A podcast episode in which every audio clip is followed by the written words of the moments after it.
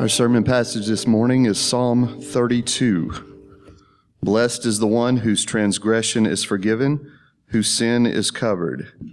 Blessed is the man against whom the Lord counts no iniquity, and in whose spirit there is no deceit. For when I kept silent, my bones wasted away through my groaning all day long. For day and night your hand was heavy upon me. My strength was dried up as by the heat of summer. Selah.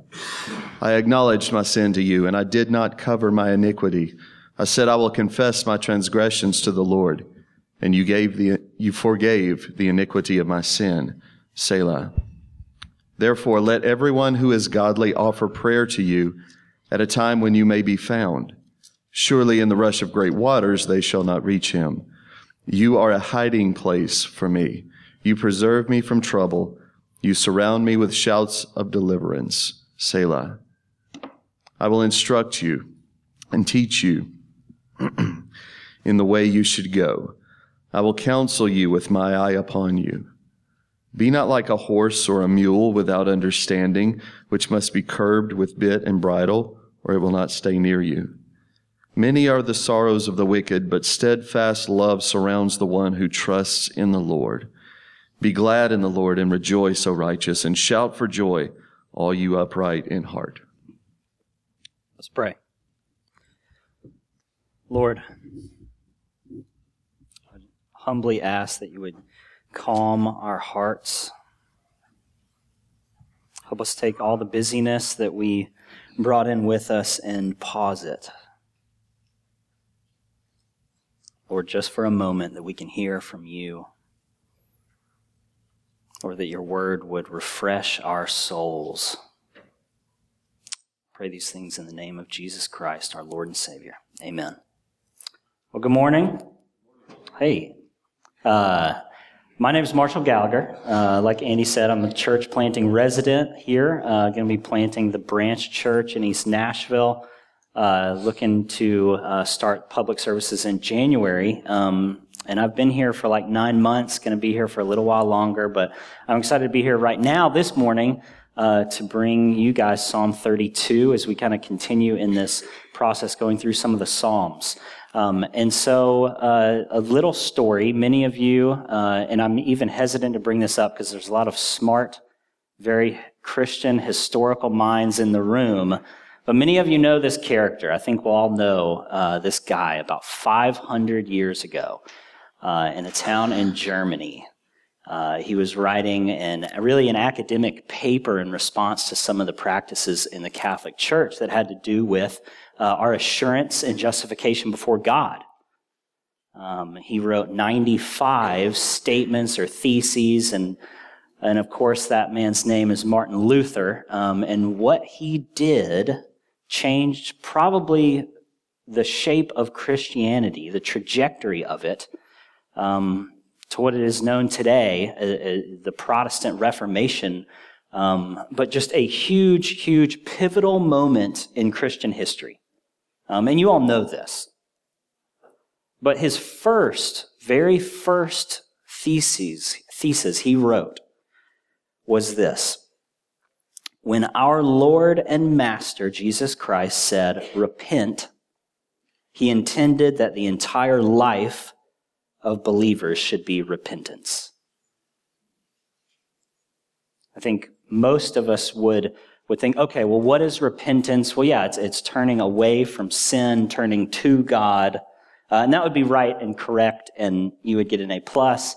Uh, that, that's definitionally right. But I think when it comes to repentance, often we only think about it in kind of a theoretical way, or it's very easy to think about it in a theoretical way. Well, it's turning from your sin and turning to God. But what does that look like? I mean, could you describe that process the last time you did it to someone who, who has no background in church or, or theology or anything like that? What, what really, practically, day to day, does repentance look like? Uh, and this is why I love the Psalms. It doesn't just teach theology out here, but it lets us feel it. And so Psalm 32 is David walking through repentance.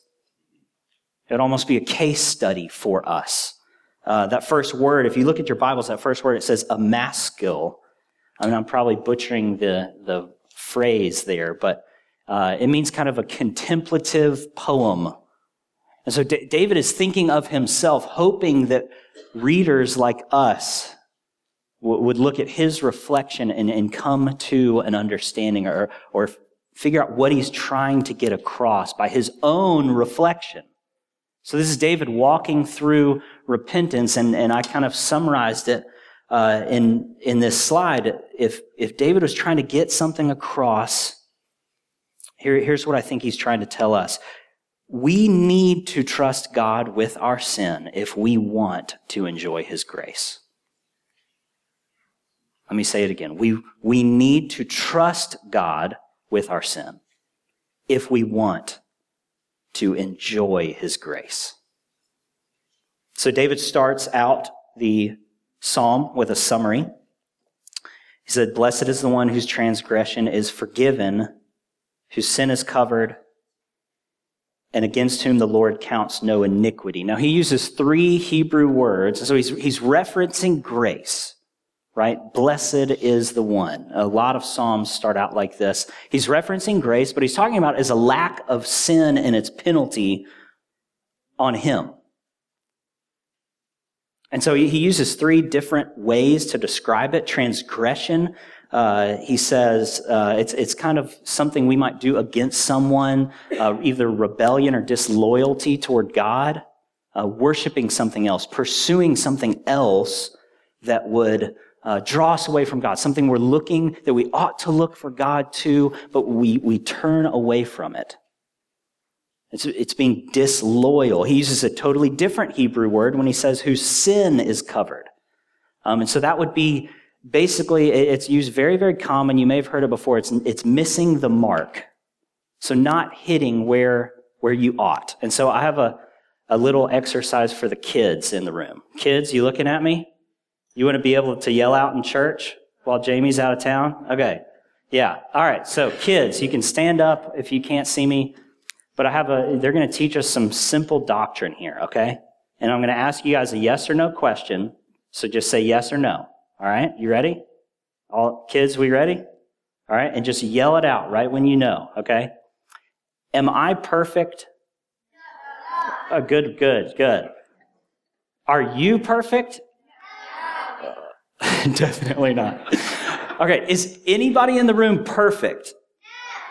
Okay, I got one more question for you guys. It's not a yes or no question, but I think you're gonna, you have some good teachers back there. I'm really confident that you'll know the answer. Who is perfect? All right, our kids know some doctrine right there. And, and if you're somebody, oh, I don't like doctrine, well, that's it. It's just belief, and they nailed it. God is perfect. We are not. It's a, it's a basic understanding. If God weren't perfect, he would not be worth giving all of ourselves to, putting all our trust in. But since God is perfect, he, he is so perfect, he cannot allow imperfection before him. Imperfection does not stand in his presence. That is the mark to be with God, in communion with God. That is the line. That is the standard. And whether it's intentional or unintentional, we don't measure up to that standard. And so if, if you guys are hearing me right, you should go, oh no. That, that is the natural response to how do I, as an imperfect creation, dwell and commune with an imperfect God if, if I don't perfectly match his will and perfectly live up to who he is. That's sin. That is the, the general concept of sin. Uh, David goes on and he says, he talks about iniquity. And iniquity is when you know something's wrong, you just do it anyway. That, that would be what a lot of us think about of sin, of doing something morally wrong against someone else. And so, so he uses those three pieces to kind of talk about the, the different facets of sin. Um, and I know that we have said sin so many times that I am sure someone in here is getting a little tired of it. Right? Like it, it just, I, I know that this happens. I was talking with my wife, Wesley, that I think sin is probably one of the least taught, least well known things, beliefs in the church. Um, and I, I, don't mean people hurting you with it and people being jerks. So don't, don't think I'm suggesting that. But just the belief of sin, of, of what it means. Um, so I think a lot of it, and there's a lot of even churches that build their ministries off of, we're not going to talk about it. You know what? You want grace? We're not going to talk about sin. We're going to give you plenty of grace. There are books that sell millions of copies off the idea not talking about sin. And so one, you have to avoid much of the Bible to actually believe that. There's over 700 verses just with the English term for sin in the Bible. And there's only about a 100 or so that talk about grace. And so that doesn't mean that God is more concerned with sin than grace. It doesn't not mean that, but I think when we go through the process of, you know what, I don't, I just don't like talking about sin. I don't, it, it bugs me. Why do people have to always talk about it? Uh, that's what the wrong, what's wrong with Christians these days. They're always talking about sin, always talking about sin. What about grace? It reveals that you may not understand grace if you just don't want to talk about sin. You're, you're actually saying, I, I don't want an integral piece of the gospel in my understanding. Now, if I said, I don't want to hear about heaven, I don't want to hear about Jesus fixing everything, I just don't want to hear about that. It's, it's in the future, I can't picture, I don't want to hear about it, don't talk to me about it. You all would be like, well, what do you mean? That's, that's a huge part. That's a huge piece of the gospel is that Jesus is going to come back and fix all of this it's just as big of a piece as the need for grace, the need for the gospel, the need for Jesus to come. The problem of sin is answered in Jesus coming. And, and so I, I thought of all these different ways, and, and I could go on and on and on about this, but I won't. But I think a good illustration um, conveys what I, what I mean the people who I know, who I've encountered in ministry, who cannot stand talking about sin, who don't want to hear about it, are also the same people who struggle deeply with the thought of God really loving them, really loving them. The people who are broken and not, just not quite sure that God really loves them and really bought their salvation and, and they struggle with the assurance of whether or not they are saved. It's those people who also want to just not hear about sin. It happens all, all the time. And conversely, the people who are okay with talking about their sin, who are open and vulnerable about it, vulnerable about it and grieve over it, but still are okay admitting that they're, and, and they, they'll look into it and study it and see it in the Bible. Those are the people who deeply, deeply are confident in Christ's work on the cross. And here's why. When you start to understand your need for the gospel and you, you see it in scripture, you also have to see God's response to your sin and my sin and the world's sin. You, you look at sin for long enough and it gets bigger and bigger and bigger and darker and darker and darker. And if you're reading the Bible, you cannot miss that grace gets bigger and brighter and stronger and more mighty. That is the story of the Bible from beginning to end is God looking at all the mess in the world and him being stronger. And so I just want to encourage you, if you are that person who is afraid to look into that dark corner of your heart, step in, walk with someone else into it. Don't avoid it because we all know it's there. We all know it's there. But Christ is stronger. We, we sang about it. We read about it.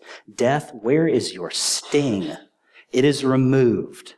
Walk in with that level of confidence.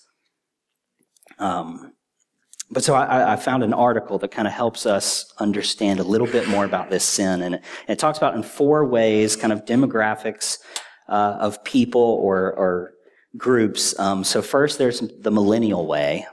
Um, and even though I am painfully a millennial, this is pretty accurate. Uh, it says, We confess sometimes very publicly, but all too often as a way of cutting off criticisms or calls to repentance. We've owned our mess, but our motive isn't genuine brokenness. It's an ironic way of demonstrating our righteousness through our willingness to appear broken. So think about, think about that. All right. Then there's the sectarian way. It involves speaking of sin as a practice or feature of those people out there, the sinners. Like we're in church, right? It, no, the, the sinners need to confess and repent. That's the sectarian way of thinking about it. The, the mainline or liberal way, it says uh, it's mostly, mostly just at the horizontal level. Social injustice, uh, sexism, racism, oppression, greed. Uh, God is not the chief one who's offended. And so it, it just stays on a, a horizontal level. Uh, Richard Niebuhr described this approach as this. Listen to this. A God without wrath who brought men without sin into a kingdom without judgment through a Christ without a cross. If, if there is no sin, there is no need for a savior. If there's no need for a savior, Christ did not need to come. He did not need to die. And so you see how quickly avoiding sin, walking out of sin, leaving sin behind starts to dismantle the gospel. Uh, then there's the evangelical way. Um, and it's just kind of the, the inverse of the mainline or liberal way. It says here we assume because sin is chiefly against God, vertical, he's not concerned with much else. And, and isn't that a complaint? Is, well, you evangelicals, you have your doctrine right, but you're just kind of a bunch of jerks.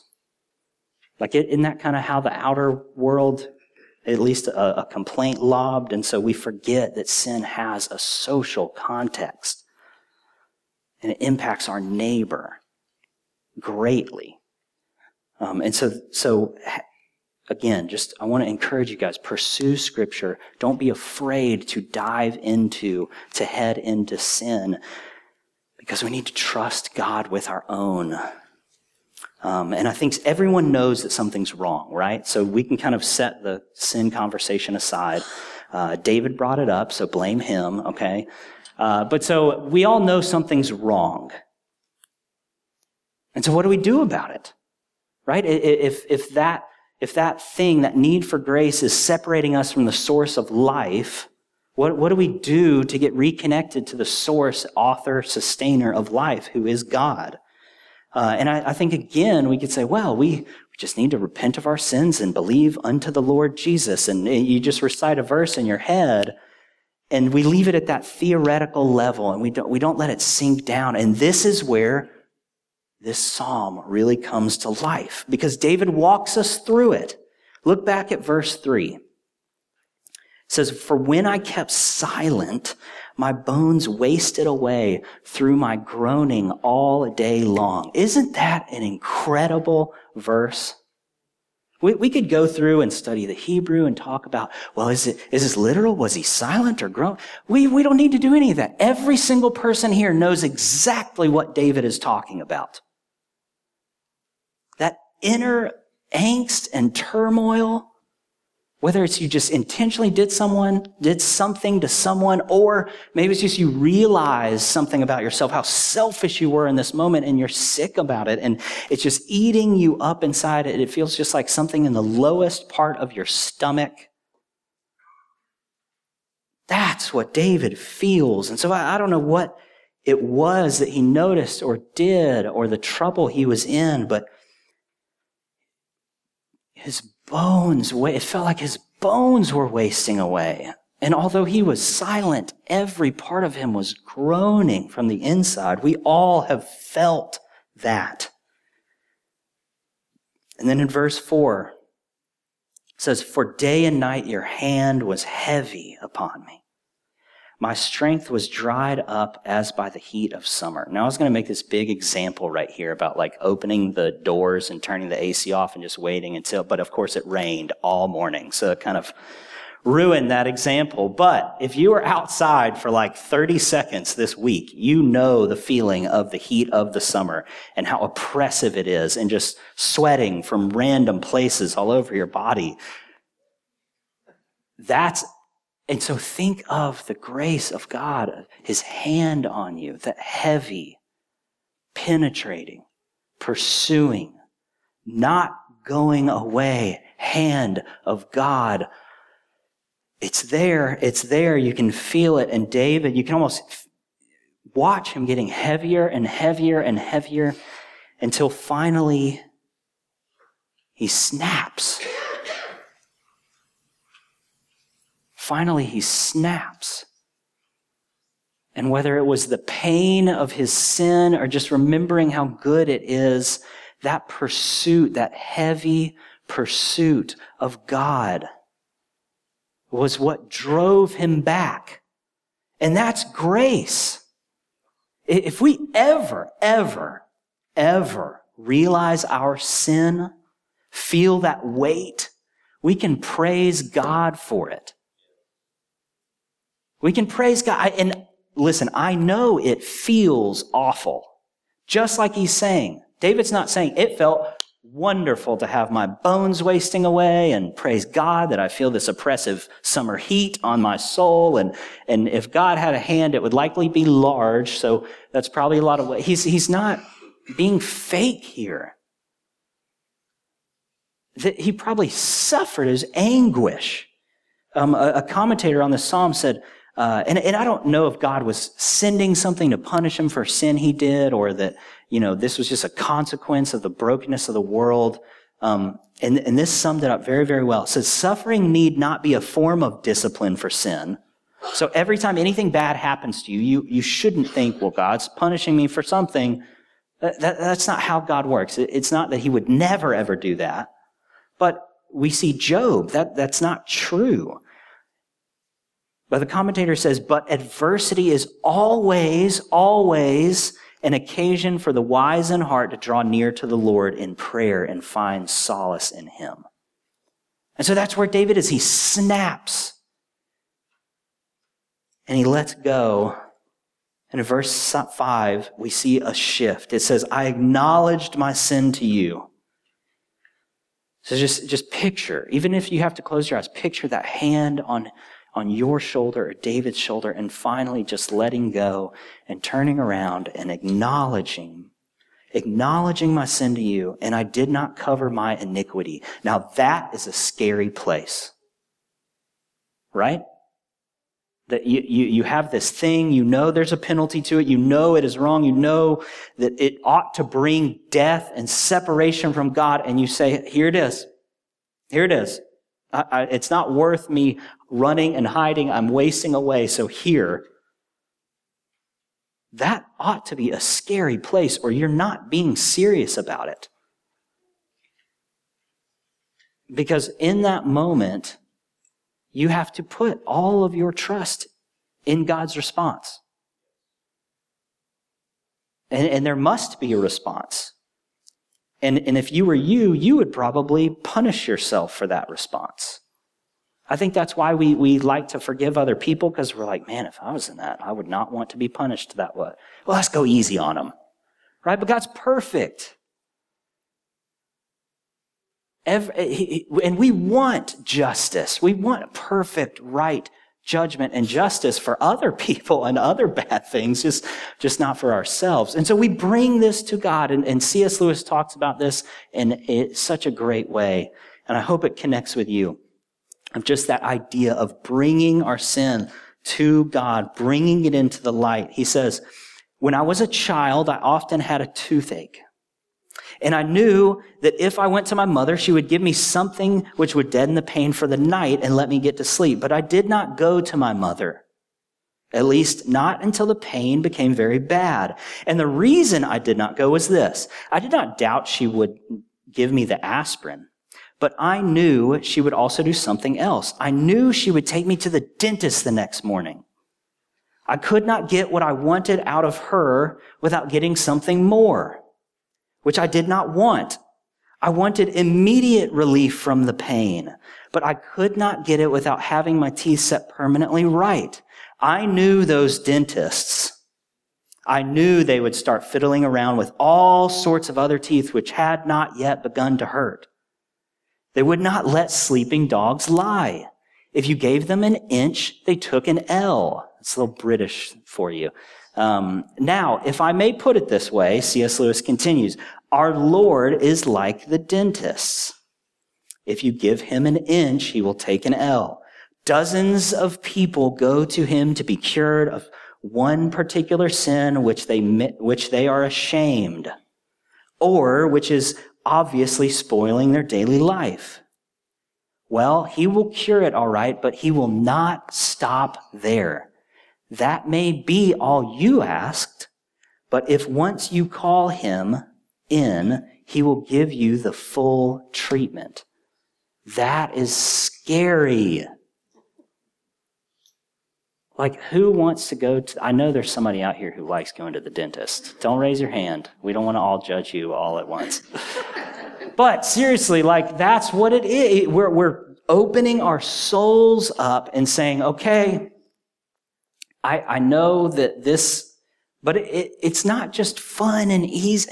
And sometimes there are consequences, right? Real life consequences. And so it's, it's often terrifying. But David, he continues. And sometimes it's better to have a personal story than just, here's the thought you should believe. And so he says, I will, he says, I said, I will confess my transgressions to the Lord. And so he's out there. He should have been punished right? He should have had consequences for whatever sin or transgression or iniquity that he committed. He should receive separation, but he doesn't. It says, and you forgave the iniquity of my sin. That's God's response to him we, we see the process of this going on in David, and, and finally he's there before God. Here is my mess. Go ahead. I know I deserve it. And God forgives. And the, and the weight just comes off of his back. His bones are restored. And so, in light of that, in light of David walking through this happening to him, he says, Therefore, Verse 6 Let everyone who is godly offer prayer to you at a time when you may be found. So, what does that mean? Prayer when you may be found. Um, I, I, looked and looked and looked and tried to come to like a consensus, and, all, and I thought, this doesn't matter. It doesn't matter when it, this second part, at a time when you may be found. Because now, and this is something David would be jealous of all of us for. David would kill to have what we have. There is no time when God cannot be found. We are the temple. He had to walk to one. We're, we're walking around as the presence of God is in us. And so there is no moment when God cannot be found, when we cannot turn, when we cannot say, Lord, here is my iniquity. Deal with my heart. Cleanse my soul. And so I wanted to start with the purpose, like what David wanted to walk away with. Not as that. I wanted to start with if we want to enjoy God's grace, we need to trust Him with our sin. But David started with sin. So that's the point right there. And it, it's just flipped. But if we want, if we really desire God's grace, we have to hand our sin to him. We have to trust him with it. And David is saying, he is trustworthy. He is trustworthy. I still doubt it, but he is trustworthy. And David's saying, go to him, go to him. And then we have to figure out it, do we want that grace? What is that grace? And I think, you know, we, we talk about it again at that theoretical level, right? And, and so I think one of the biggest pieces sometimes we miss, sometimes we don't consider all the way is that we think grace is just being not punished. Right? Like we deserve punishment. We've done something wrong, even if we're like, okay, I, yes, I did this intentionally. I know that is wrong. I deserve the penalty for it. And I'm, I'm thankful that I have God's grace and I don't get punished. And that's not incorrect, that's only half of grace. The other half is we get every goodness from God that we do not deserve. So, so it's not just, okay, you know what? I'm going to let that slide. You know, it's not a, it's not a speeding ticket that we just get a warning for. It's, hey, I, I got these get out of jail free cards. You want a couple of them now that I've caught you for speeding and I'm letting you go? Like that's more of what the metaphor would be. It's not just getting out of something that we ought to be punished for. It's getting the robe, getting the inheritance, being welcomed into the house, being a son, being adopted or daughter, adopted. So it's, it's not that we just don't get punished, but we get every good thing of God given to us. It's so much greater. But so David, even to help convince us, he, he looks at this comparison, these two kind of worlds, two lives. And it's similar to Psalm 1 that we talked about a couple weeks ago. And so just, just look through verse 6 and, and 7, um, and then verse 9. He says, Surely the rush of great waters, they shall not reach him. There's protection, there's safety. You are a hiding place for me. David running and running and turning his back on God, and then now he has a place of safety and hiding, and uh, he's preserved from trouble, shouts of deliverance and rescue. And then God's promise of, I will instruct you, I will teach you. I will give you a companion to be with in myself. I will give you steadfast love, faithful, never giving up, never turning my back on you, love. That's what you're getting. And, and that's like a tree planted by streams of water. And then the other side, you can almost hear, not so are the wicked. But, he, but here he says, be not like a horse or a mule without understanding, which must be curbed with bit and bridle, or it will not stay near you. The, the two lives, the two paths we, we weren't made to just be this simple beast that is only able to go where whatever controlling it wants it to go. But that, that is how sin impacts us. We may not think about that. I, I think, so I don't know who all in the room is a rebel. Like, who's a rebel at heart? It's me, I'm for sure. Okay. There's not, okay, come on. Who's, who, who is more rebellious than they are rule following? Yeah, Ken threw it up real fast.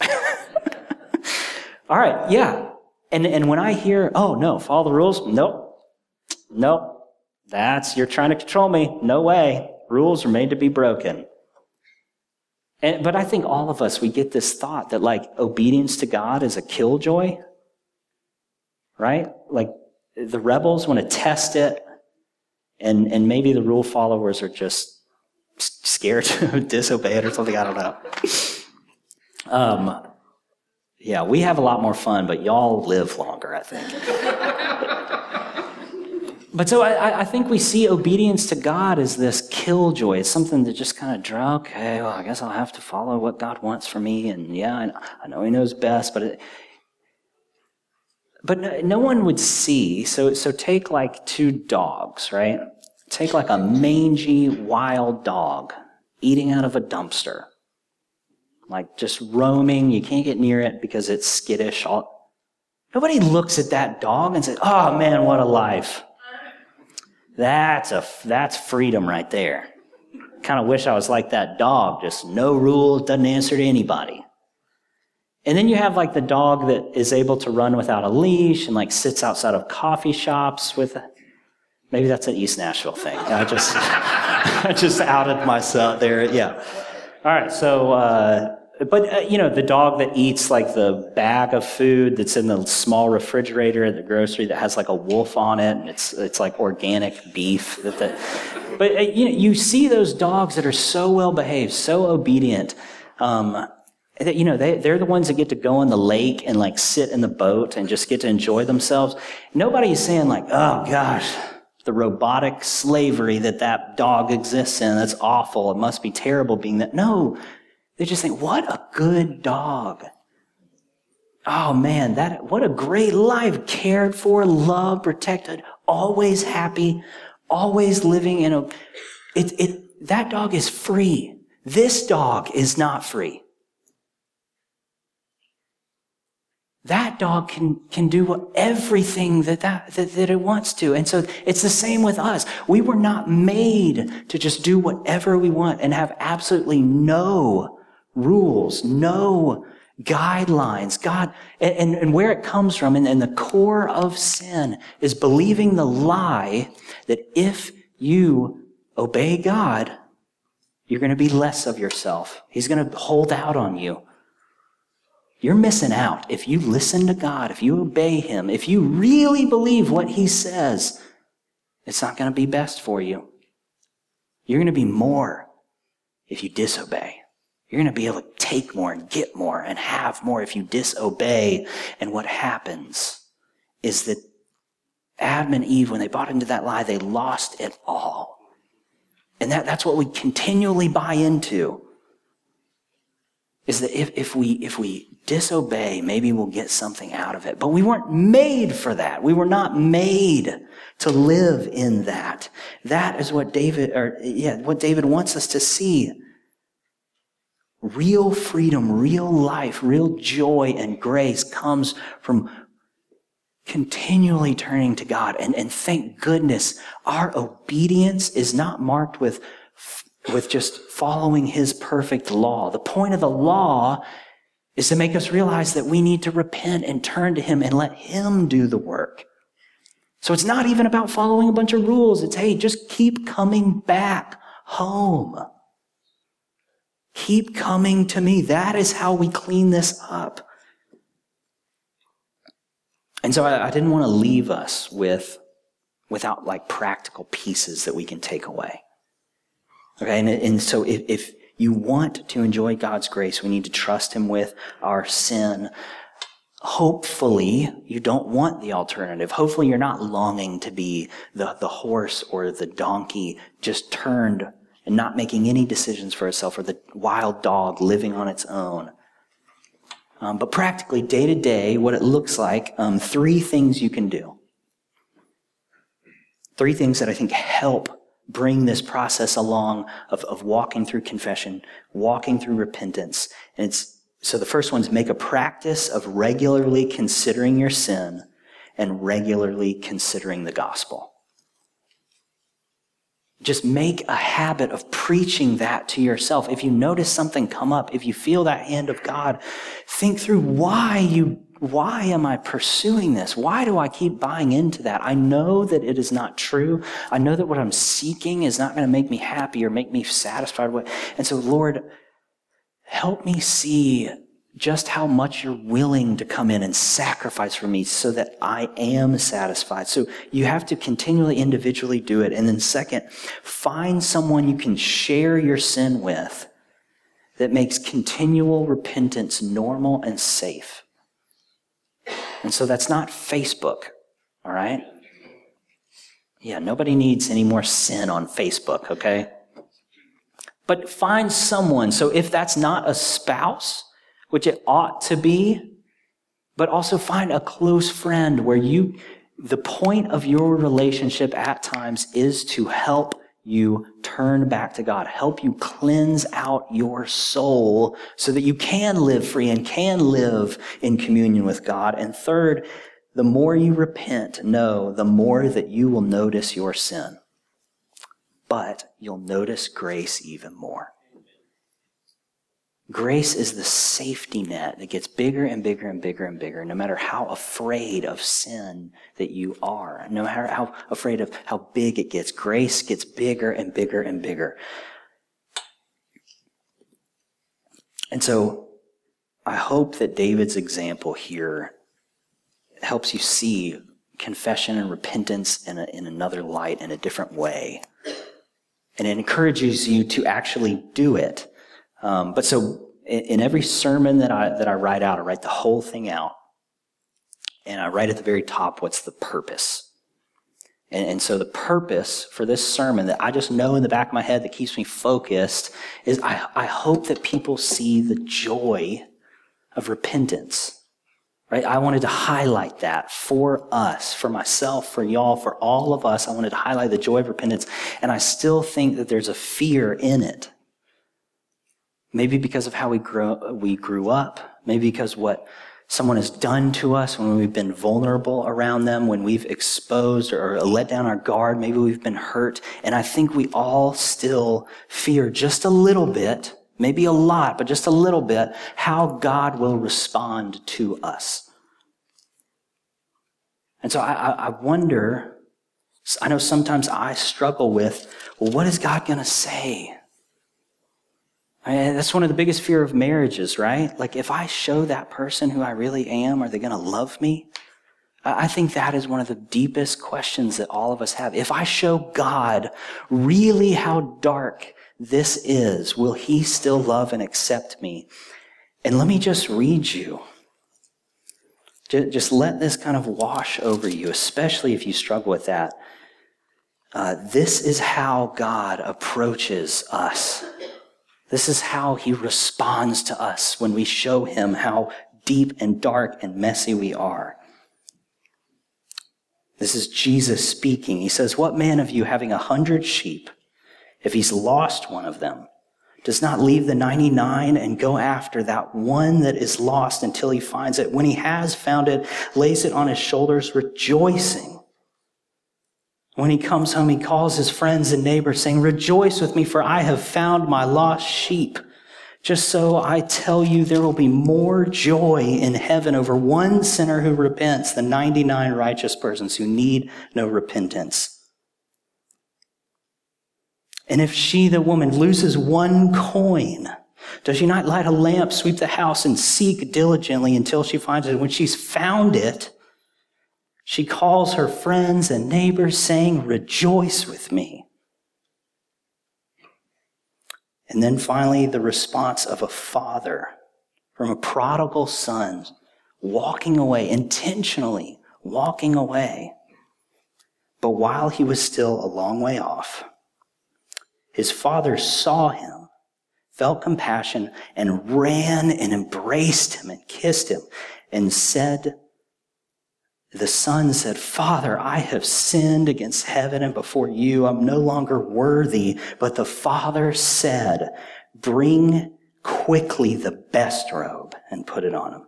Put a ring on his hand and shoes on his feet Bring the fattened calf and let us eat and celebrate. For my son was dead and is alive again. He was lost and is found. That's God's response to us turning to him in repentance. It's not disappointment. It's not shame. It's not guilt. It's rejoicing. It's glad rejoicing. And David knows this. And he ends the psalm this way. Says, Many are the sorrows of the wicked, but steadfast love surrounds the one who trusts in the Lord.